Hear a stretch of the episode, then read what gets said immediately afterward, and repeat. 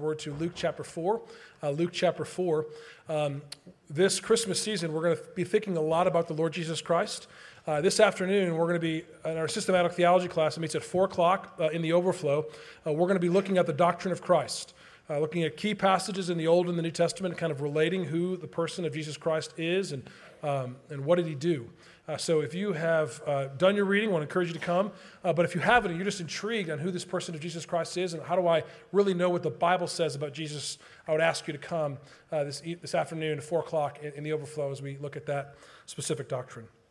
Uh, well, um, we have a great privilege today to hear from one of our brothers. Uh, Trell Ross is going to be preaching for us in a, in a moment. those of you who know, we have been gifted the Sylvia Circle property and their asked us to help relaunch that congregation. Uh, Trail is going to be taking over that mantle um, uh, in about six months. Uh, before that, he's going to be going to uh, Capitol Hill Baptist Church and doing an internship uh, under leadership of Mark Dever in uh, Washington, D.C. so we won't see him for about six months. he'll be there serving faithfully and learning more about the church. Uh, so we want to get a chance to, to hear him twice today, this morning, as we think about um, Luke chapter 4, and then this evening as we think about a specific doctrine uh, of Christ, looking at Hebrews chapter 4, uh, chapter 1, verses 1 through 4. So I encourage you to be come back tonight.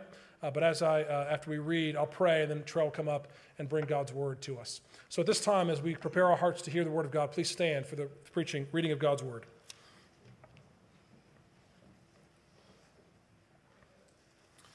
Luke chapter 4, beginning in verse 14.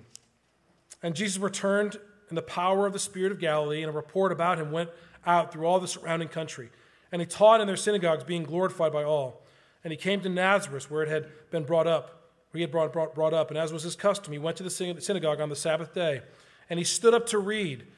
And the scroll of the prophet Isaiah was given to him. And he unrolled the scroll and found the place where it was written the Spirit of the Lord is upon me because he has anointed me to proclaim good news to the poor. He has sent me to proclaim liberty to the captives and recovering of the sight to the blind and to set at liberty those who are oppressed, to proclaim the year of the Lord's favor. And he rolled up the scroll and gave it back to the attendant and sat down. And the eyes of all in the synagogue were fixed on him. And he began to say to them, Today, this scripture has been fulfilled in your hearing. Amen. Please be seated. Pray. Heavenly Father, we have come to you in praise and confession. We have given our resources unto you, God. You are a God that is gracious and kind to tell us to bring all our requests before you, so we do so now. Father, we, we pray for the needs of our congregation. Father, we do pray for all children uh, and parents who are estranged from family this Christmas season. We pray, God, that you and your kindness would call them home. God, that you would convict them by the power of your Spirit, Lord, uh, to bring reconciliation. We pray, God, by your merciful hand that you would do this. Father, we, we pray for all those who are, who are facing job transitions. God, we pray that you would be gracious and kind to the hearts of your people, that they would boast in you and, your, and trust you. We pray, God, that you would open up new doors that need to be open and you would close doors as you see fit. We pray you'd be gracious to your people in that way. We also just pray that you'd be with those who are battling sickness. Father, uh, we, we pray that you and your kindness would just meet them. Father, those who are, are dealing with acute sickness and those who are dealing with chronic things, we pray, God, spe- specifically for uh, Brenna Davenport this morning. We pray, God, that your hand will be upon her as she's uh, back home recovering uh, with her family. We pray, God, that you give her a season of rest and, and favor with her body. We also just pray for John Talkington as, as he continues to battle cancer. And Father Dave Thomas, Lord, we, we pray that you give him strength in his legs as he continues to go and visit and serve um, our, our church body. Father, we also just pray for uh, all uh, our children as they go to our classes. We pray, God, that they would have soft and receptive hearts, Lord. We pray that they would hear the gospel and believe. God, that this season of Christmas, would, they would not be wrapped up in the consumer, uh, consumerism of our age, but God, that they, they would have hearts that would be longing for Christ. And we pray as, as adults, as parents, we pray, God, that you would give us wisdom on how we can shepherd and, and, and guide our young um, the young hearts in our homes to love you and not to love the things of this world. Father, we also just pray for the nations. We pray for uh, Albania today. We, we pray that the gospel would be rich there. We pray for Pastor Jency as he's uh, preaching today. We pray, God, that you would fill that church up. God, we, we know that that's church, that the nation has been experiencing tremendous earthquakes. We pray that you would use your church to, to care for those who are hurting, that some would come to know you because of the, of the kind, generous um, generosity and faithful preaching uh, of, your, of your church there. Father, we also just pray for our own uh, nation. We do pray that you would be raising up uh, judges, Father, who, who value life, Lord. Uh, we, we pray that you would eradicate abortion in our land. And we pray that you would do so even uh, by bringing godly judges to sit on the, on, on, on, on the Supreme Court uh, who value life, Lord. Father, we, we, we submit them to you, Lord. Let them understand as they judge, they will also be judged by you. Father, we also just pray for the gospel to go forth in our, in our community. We pray for Pastor Ray Long at Union Baptist Church. God, I thank you so much for his heart for revival. We pray as he preaches your word, Lord, that you would build him up and build that church up more and more into its likeness. We pray you'd give him wisdom, Father, and especially in terms of potential transition. We pray, God, that you and your kindness would, would just be with that church body. And now, God, we pray for, for this preaching of the word. We thank you so much uh, for the gift of your word that, that, that reform, refines and grows your people into your image. We pray for Trell as he comes and brings the word of life, God. We pray that he would decrease and that you would increase. As he announces the Lord Jesus Christ, that you would call men and women, boys and girls, unto yourself. We pray, God, that we as your people, as, as we are sitting and hearing your word, that we would not have opposition in our hearts, that we would be pushing against it, but God, that we would be receptive to have, to hear what you have for us. Convict us of sin, O oh God. Lead us in, in, in righteousness, we pray. God, we pray that you would help us see the value of, of the mission field, God, that we would take the eyes off of living only for ourselves and living for the kingdom of God. So, Father, we pray that you would use our dear brother as he brings your word, that you would refine us through him, and that you would grow us to become a church that better reflects your glorious character and will. We ask now that you would make us receptive, that you would strengthen us we ask this for our good, but ultimately for your glory's sake. We ask this in the name of our crucified and risen Savior, Jesus Christ. Amen.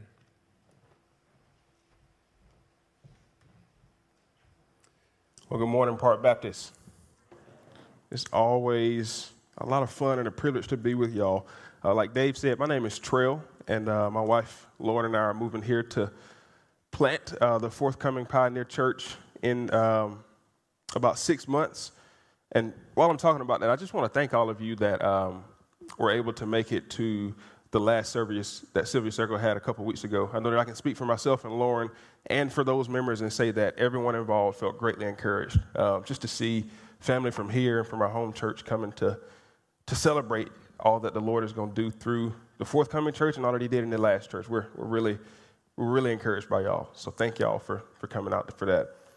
Um, would you join me for another moment of prayer?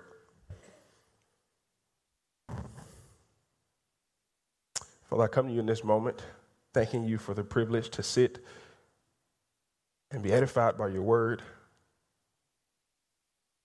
And I thank you for you being a gracious God who's given us your word so that as we strive to live this life for your glory, we might be a people who are continuously edified and sanctified and made more like you.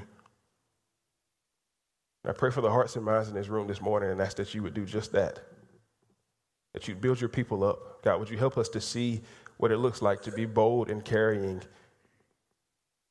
the message that you've blessed us with and to be bold in being used by you in the miracles that you perform in this earth.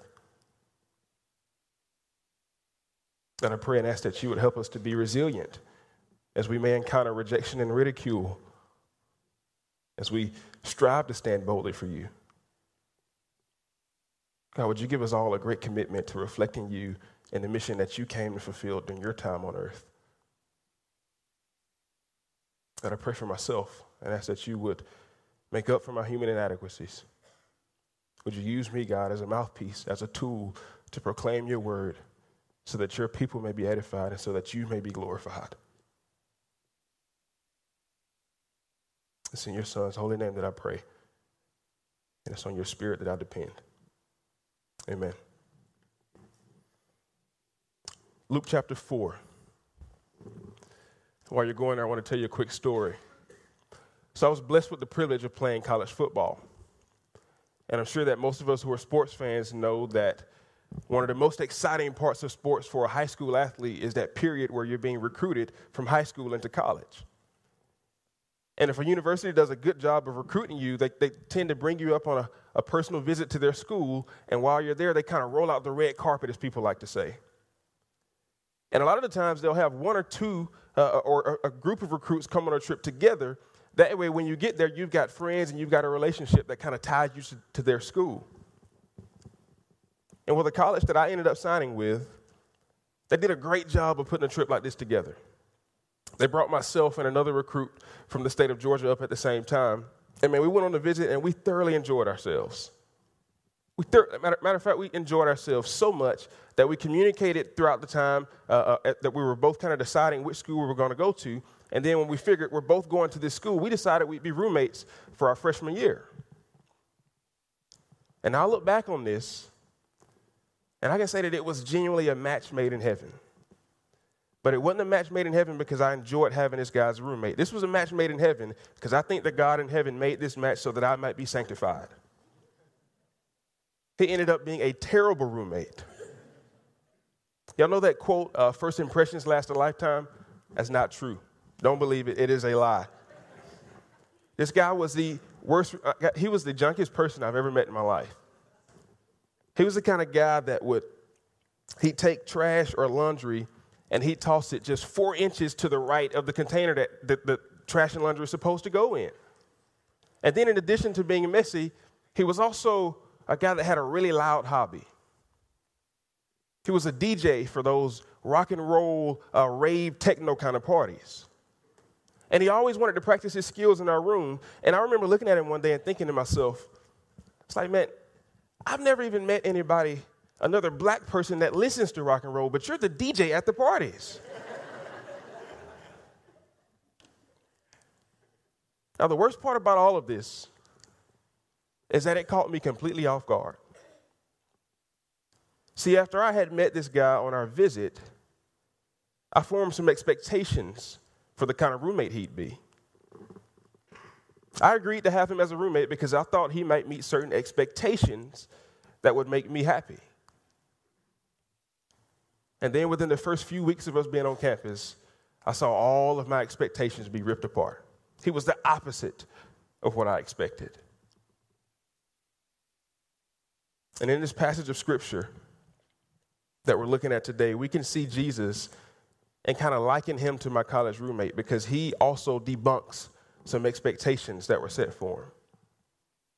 There was a group of, a, group of people in Jesus' hometown and they had formed some selfish expectations for what Jesus' ministry should be like. And what Jesus shows up and he tells them, no, no, no. I'm not about meeting the expectations of a selfish group of people. See, Jesus was sent with a mission to accomplish, and that mission was to save lost people, not to perform for selfish people. So I want to give y'all my outline. I'm going to read the passage again in a moment, but I want to give you my, my outline before we get there as we study this passage today, I want us to answer this question How do we reflect Jesus in mission? How do we reflect Jesus in mission? And I think this passage makes two answers pretty clear. The first answer is that we should be bold as we carry the message and the miracles. We should be bold as we carry the message and the miracles. And then the second answer is we should be resilient as we endure rejection and ridicule. We should be resilient as we endure rejection and ridicule. So I want y'all uh, just to kind of loosen up a little bit. Do me a favor. I want you to look at your neighbor and say, bold with the message, and then say, bold with the miracles. Now look at your other neighbor. They want to hear from you this morning too. Say resilient in rejection and resilient in ridicule. Amen. Bold with the message, bold with the miracles, resilient in rejection, and resilient in ridicule. Jesus was all of these things, and we see that clearly in Luke 14 or Luke 4, verses 14 through 30. Um, I know Dave read the passage, but I'm preaching from the CSB, and I want to read through verse 30. Uh, so, would y'all just stand again with me in honor of God's word being read?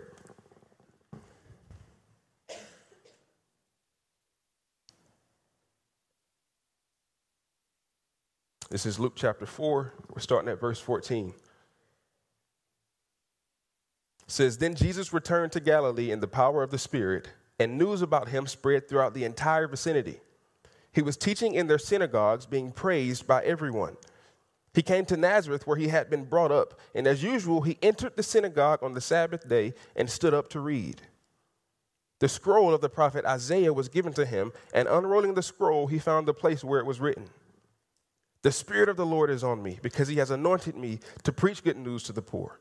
He has sent me to proclaim release to the captives and recovery of sight to the blind, to set free the oppressed, to proclaim the year of the Lord's favor. He then rolled up the scroll, gave it back to the attendant, and sat down. And the eyes of everyone in the synagogue were fixed on him.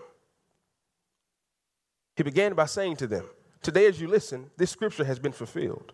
And they were all speaking well of him and were amazed by the gracious words that came from his mouth. Yet they said, Isn't this Joseph's son? Then he said to them, No doubt you will quote this proverb to me Doctor, heal yourself. What we've heard that took place in Capernaum, do here in your hometown also. He also said, Truly I tell you, no prophet is accepted in his hometown. But I say to you, there were certainly many widows in Israel in Elijah's day when the sky was shut up for three years and six months while a great famine came over all the land. Yet Elijah was not sent to any of them except a widow at Zarephath in Sidon. And in the prophet Elisha's time, there were many in Israel who had leprosy, and yet not one of them was cleansed except Naaman the Syrian. When they heard this, Everyone in the synagogue was enraged. They got up, drove him out of town, and brought him to the edge of the hill that their town was built on, intending to hurl him over the cliff. But he passed right through the crowd and went on his way. This is the word of the Lord. Y'all can be seated.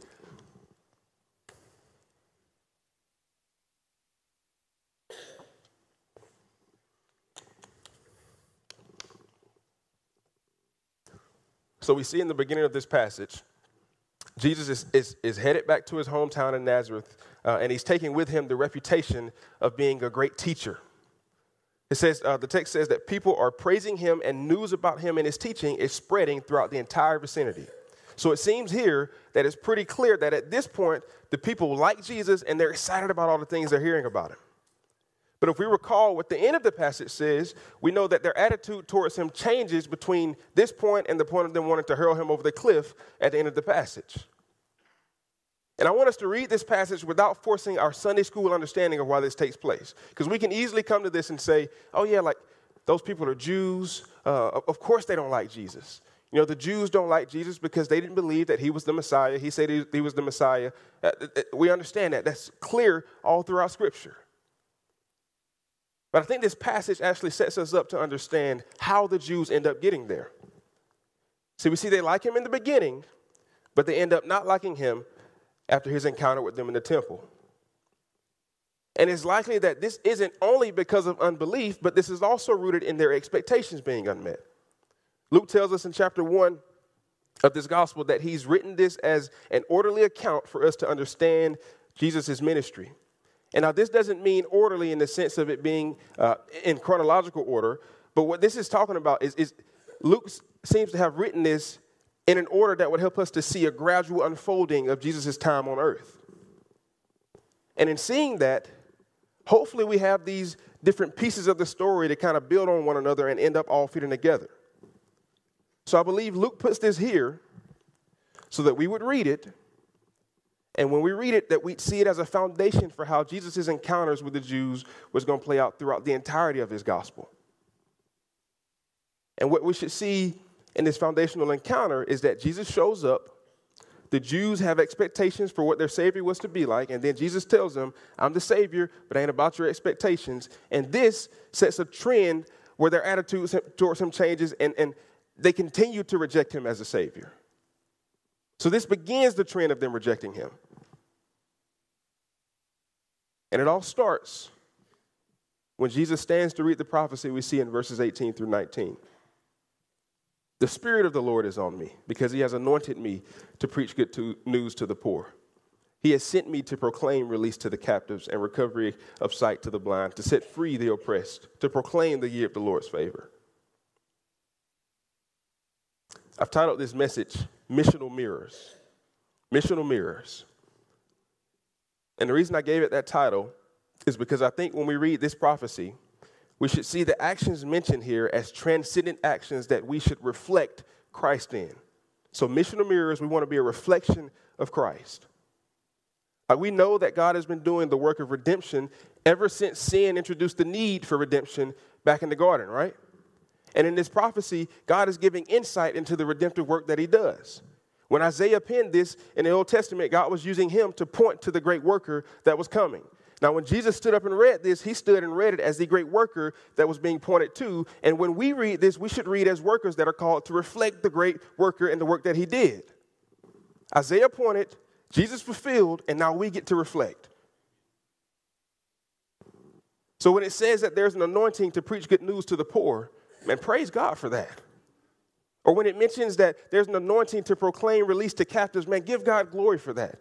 Or, or, or, when it says that there's some sinning that happens so that proclamation of recovered sight can be made to the blind, man, praise God that He might use us. When we read this prophecy, guys, we should see these actions as transcendent actions, true of Isaiah, true of Christ, and oh, praise God that they might be true of us as well. It's a great blessing, friends, to be sinners that God is still willing to graciously redeem and use in His redemptive work. It's a great blessing to be used in his redemptive work. And I want to spend some time looking at a few specifics about this redemptive work that's mentioned. If you look at the actions that are mentioned in verse 18, you'll see that most of them end with a physical condition being affected, but they begin with what seems to be verbal proclamation. A couple of them don't even make logical sense. Uh, to proclaim release to captives or to proclaim recovery of sight, that doesn't make logical sense when we read it that way. We see physical miracles happen as a result of Jesus proclaiming a message. And I don't believe these miracles are only metaphorical in the spiritual sense. I think they're both metaphorical and literal. Throughout Jesus' ministry, he did literally serve the poor. He did literally heal the blind. He did literally free the oppressed. So in verse 21, when Jesus says that the prophecy is fulfilled as he read it, he shows us that his mission was about both these miracles that he performed and the message that he came proclaiming while he did. And that should communicate to us today that the two are not to be separated. So I think we as Christians sometimes prioritize one to the extent of, of, of, neglecting the other. But this passage teaches us that they should go hand in hand just as much as they're tied together in the prophecy. See, I think some of us have the tendency to be so hard and fast on truth that we see physical needs in the people that we're sharing truth with, but we limit ourselves as if God has only armed us with truth. We want to tell who Jesus is without uh, reflecting him by offering a meal. Or we want to tell who Jesus is without getting involved in the messiness of people li- people's lives in order to show them who Jesus is. And then there's others of us, man, we, we've got it down when it comes to being used by God in the work of his miracles. But we refuse to open our mouths and to share his message as he uses us in these miracles.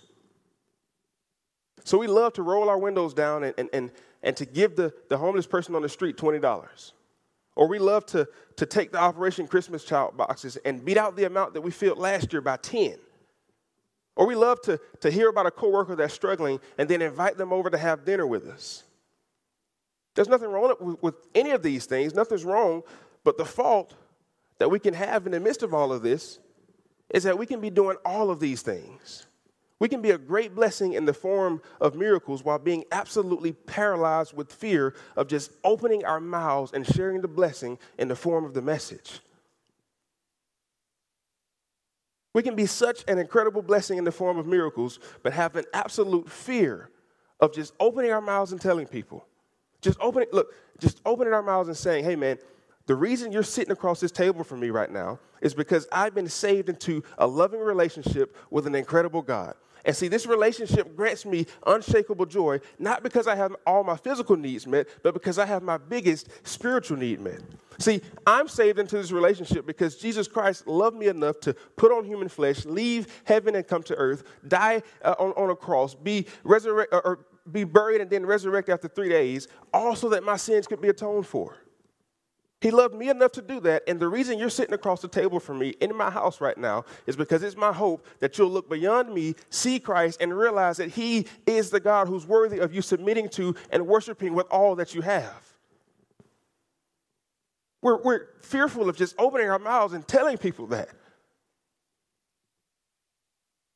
But we cannot separate the message and the miracles. God has called us to be used in sharing both. Next thing I want to point out this prophecy says, The Spirit of the Lord is on me. He has anointed me, He has sent me. And now, when Jesus stands and reads the prophecy, he applies all of these characteristics to himself. And now that may confuse some of us because you know, Jesus is, is God. He's the divine God who created all things. So, how can he be anointed or sent by someone else?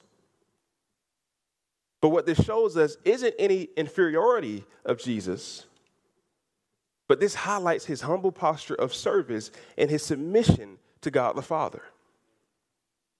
See, Jesus makes clear when he reads his prophecy that he has willingly submitted to the Father and he's kind of taken on the posture of, of deference in order to fulfill the mission that he was sent for. He submitted, he left heaven, he came to earth, he limited himself by putting on human flesh, and he did all of this because he loves the poor, because he loves the blind, because he loves the oppressed. But most importantly, he wanted to save us all from our greatest problem. He wanted to save us from the problem of sin and eternal damnation. Jesus left the comfort of heaven to do that on behalf of us. Now, the question we must ask ourselves is this Do we reflect Christ by being willing to give up comfort for the sake of sharing both his message and being used in his miracles? Do we reflect him in that way?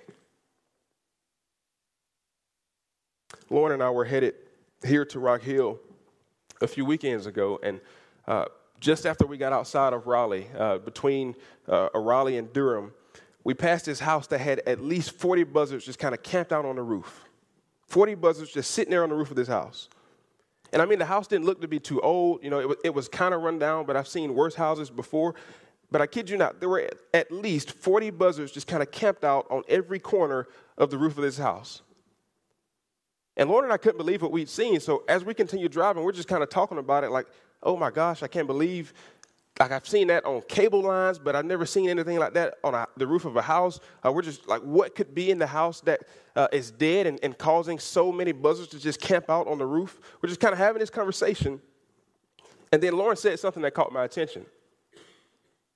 She says, You know, babe, um, I feel conflicted because I kind of want to know what could be in there and what's wrong, but at the same time, I don't want to go anywhere near whatever it is. And I thought to myself, hmm,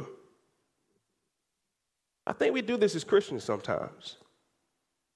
See, I think we kind of sit back and say, and, and look at the world and, and, observe the sin and the death and all the problems in the world and say, hmm, man, it's clear to me there's, there's something, something clearly wrong there. And I feel conflicted because the Christ in me says, go be used in it, but I'd much rather hang back here and remain comfortable. And all I've got to say is that I'm so glad Jesus didn't take on this mentality when it came to saving me. He left heaven. He came to earth. He proclaimed his message and performed many miracles. And as a result, lost folks like us, we get to call ourselves saved and safe in him. So might we commit to reflecting him in that? Might we commit to reflecting the mission of Christ by carrying both message and miracle? Another thing I love about this passage is that Jesus specifies the message that he's talking about. Look with me at the last clause of the prophecy. It says, Jesus says, He will proclaim the year of the Lord's favor. Now, that terminology, year of the Lord's favor, what that's referencing is the Old Testament year of Jubilee. And now, the year of Jubilee in the Old Testament was a festive year that came around every 50 years, and it's where God told his people in Leviticus chapter 25. You can go read it for yourselves later if you want to. But God tells his people that they were to set this year apart as a holy year where they stopped working the fields uh, and, and they just kind of lived off of what had already been harvested.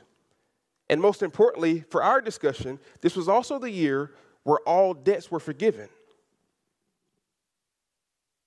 So if I was a landowner and I had sold you land so that you could grow crops, if you got behind on the debt that you owed me for the land, it was a major problem for you because debt was a serious thing in their culture.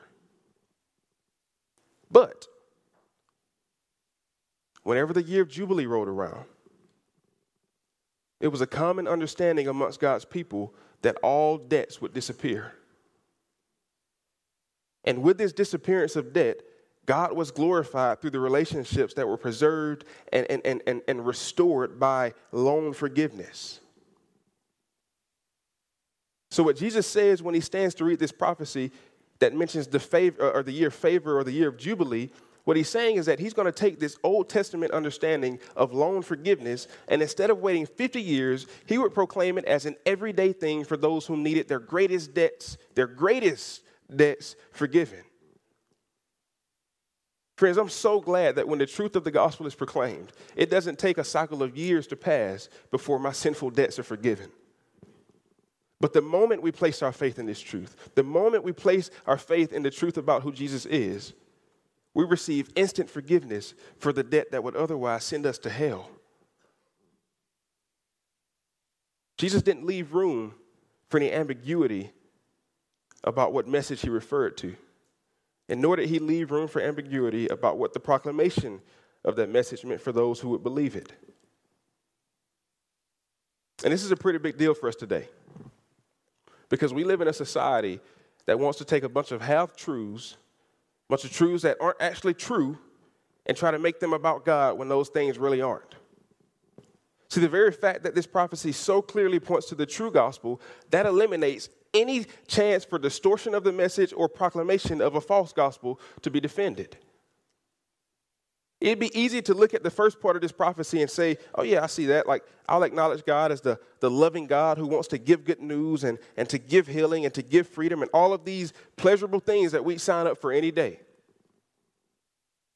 But when we get to the last clause, we see that while the year of the Lord's favor is also a good thing, it points to the gospel that forces us to grasp with what it means for us to surrender our lives to God in order to see the debt of our sin disappear. The year of Jubilee was specific to God's people. And when it's mentioned here, it's pointing to forgiveness that is still specific for the group who submits to and follows Jesus. And just as a side note, friends, this is one reason I'm so excited for what God is going to do through Pioneer Church. It's one of the reasons I'm so excited. I was talking with a guy that I met while Lauren and I were home for Thanksgiving, and I started asking him uh, just a few questions about his faith. So, you know, I said, um, um, Do you practice any kind of faith of any sort? And he answered, He said, Yeah, yeah, uh, I go to church. So I said, Okay, cool, cool. What church do you go to? And he named the church, and it was a Church of Christ that was local to my hometown. And he told me, he said, Yeah, I've been going there with my grandma ever since I was a child. So I said, Oh, okay, really cool. So you're a Christian then? And he said, Yeah, yeah, yeah, I'm, I'm that one. I'm a Christian. So I asked him, I said, Well, what does that mean to you?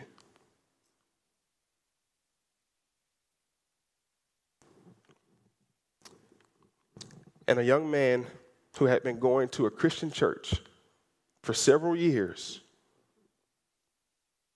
he looked at me and he said, You know, doesn't that mean that we believe in God, but kind of at the same time we don't? This was a guy who was raised in church.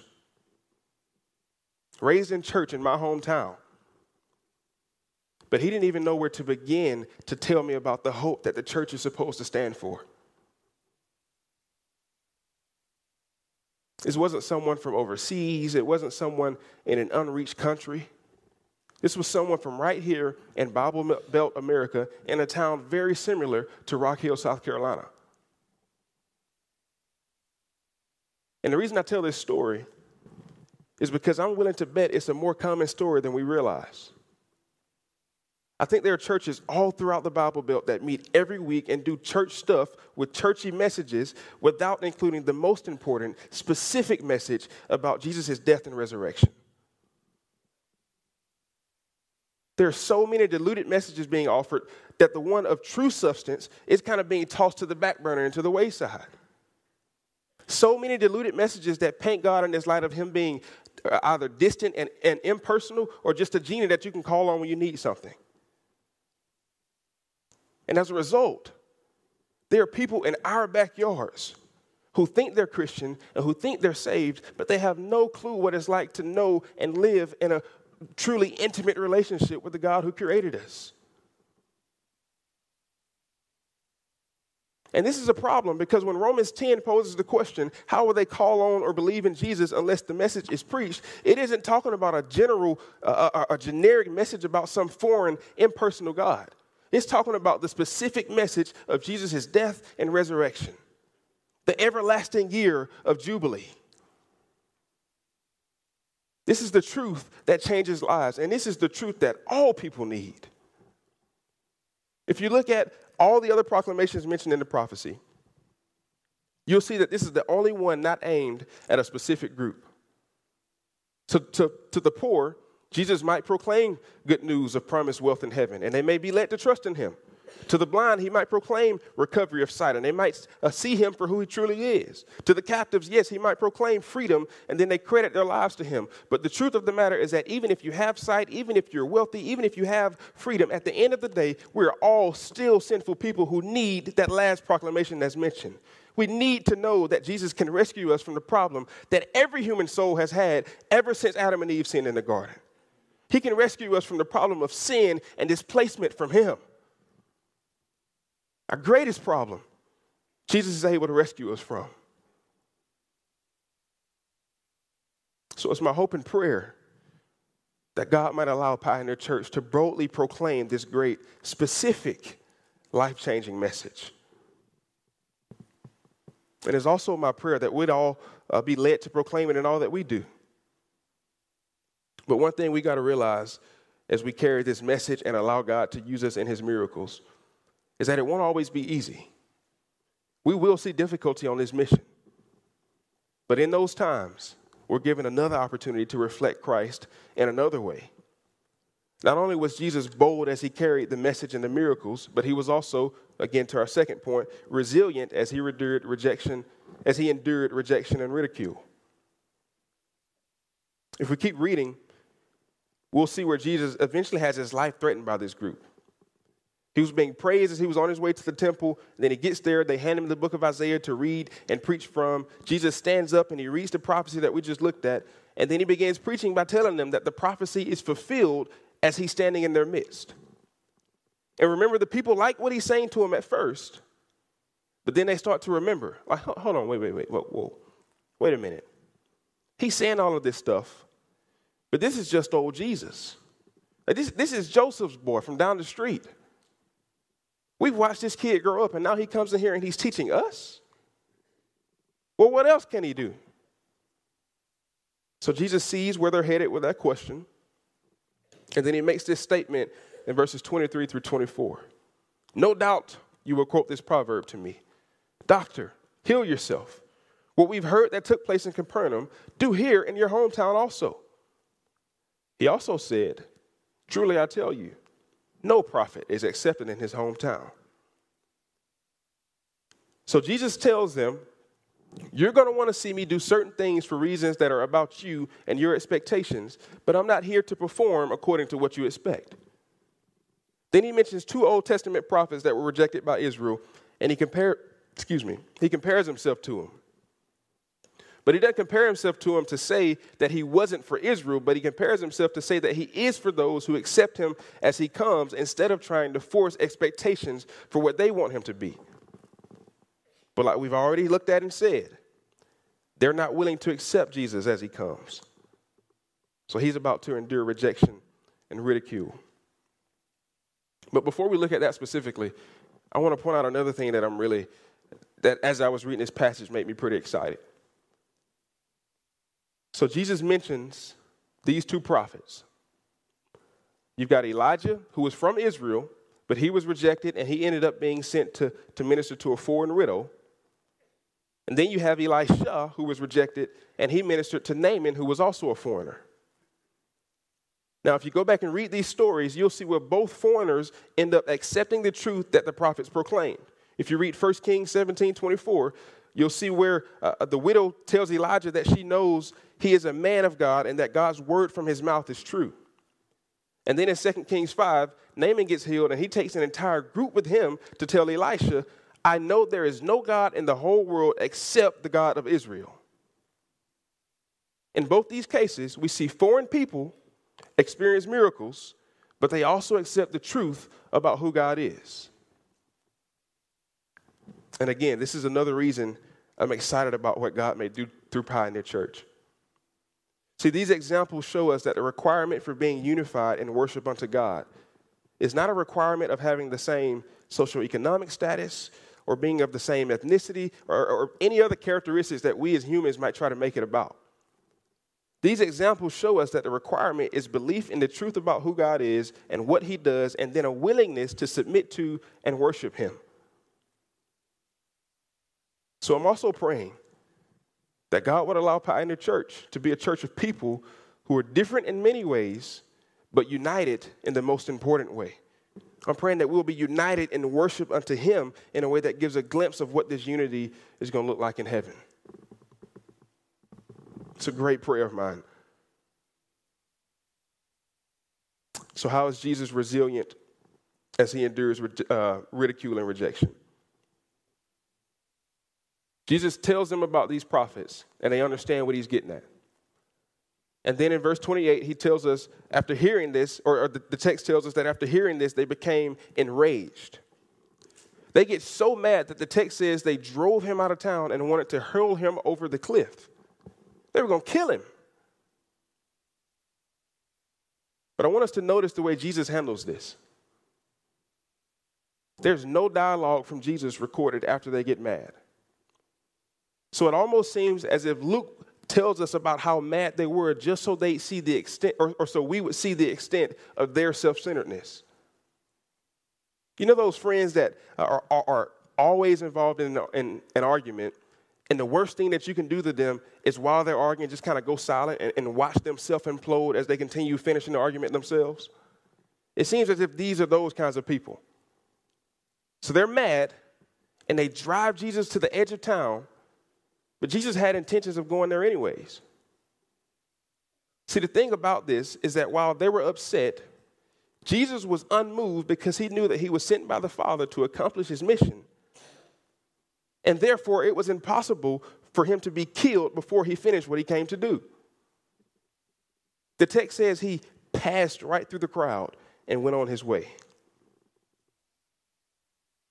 So, what we see is that Jesus' resilience it doesn't entail him getting upset and defensive and, and going toe to toe with his daughters. He simply remains calm and moves on to the next task, trusting and knowing that the mission would be accomplished. And I think we should reflect him with this kind of resilience. In this day and age where majority of our culture wants to act as if there's no absolute truth, we will face ridicule and rejection as we proclaim the specific message of who Christ is. But we've got to be resilient as our Savior was. He was resilient because he knew the mission would be accomplished. We can be resilient because we know the mission has been accomplished. Proclaim the message, be used in God's miracles, endure the rejection and ridicule, all for the sake of being committed to reflecting Christ in his mission. So, Father, we thank you for the opportunity to read your word. Thank you for all the revelation that you may have brought to your people through this message. Pray and ask that it wouldn't return void, but that we, as your people, would take the things that you convicted us about, take the, the ways that you've encouraged us this morning, and be compelled to act. Might we be bold with your message and your miracles. Might we be resilient in endurance of rejection and ridicule. Would you gift us with the opportunity to reflect you in your mission? It's in your name that we pray. Amen.